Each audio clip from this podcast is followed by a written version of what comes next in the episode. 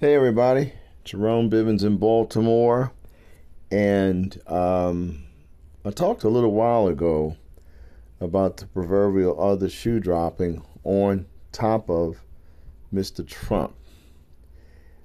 And there has been another development, a Trump development, as it were and that relates to the January 6th Congressional Committee. And we all know about the January 6th Congressional Committee. It is the bipartisan Congressional Committee that was assembled to investigate the January 6th attack on the Capitol.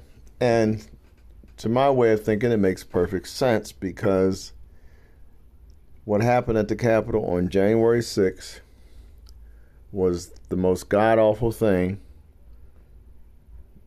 that has happened to this country in recent history. And I want to know why it happened. I want to know who was behind it. And I want to know if it can happen again. Because I've always said, I've said this before, I couldn't understand why the white people were so angry. I said, if anybody in this country had the right to be angry enough to attack the Capitol, it would have been Native Americans or perhaps African Americans. To my way of thinking, the white people have had it all since day one in this country.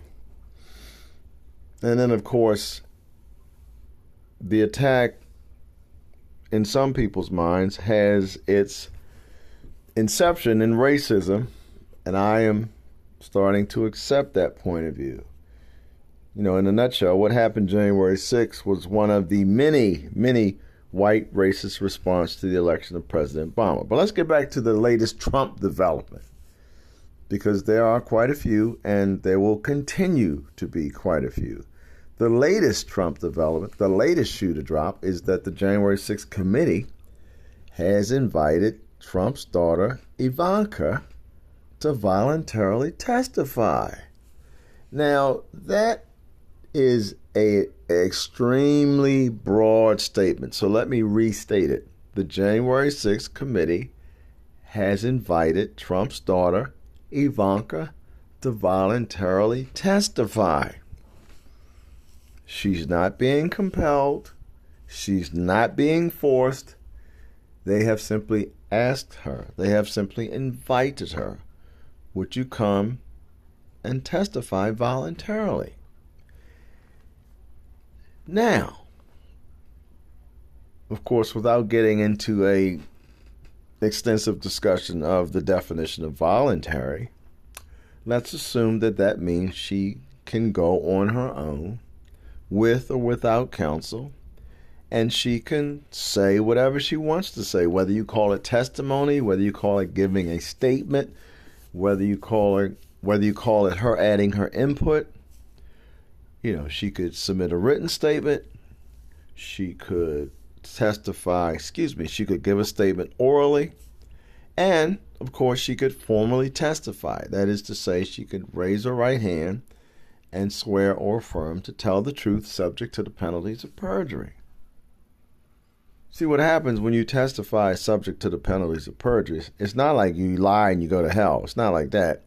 It's just that if you lie, you can be prosecuted for perjury. And if you're prosecuted for perjury, you can be convicted for perjury. And if you're convicted of perjury, you can go to jail. So again, they have invited her to testify. Now, obviously, she is Donald Trump's daughter. And one of the questions is loyalty. Because there are several members of the Trump family who hate Donald Trump. I think one of his uh, female relatives is a federal court judge who has totally disowned him. I think he's being sued by a niece uh, I, I believe the allegation that he stole some of her money, but but again, there are several members of the Trump family who have disowned Donald Trump.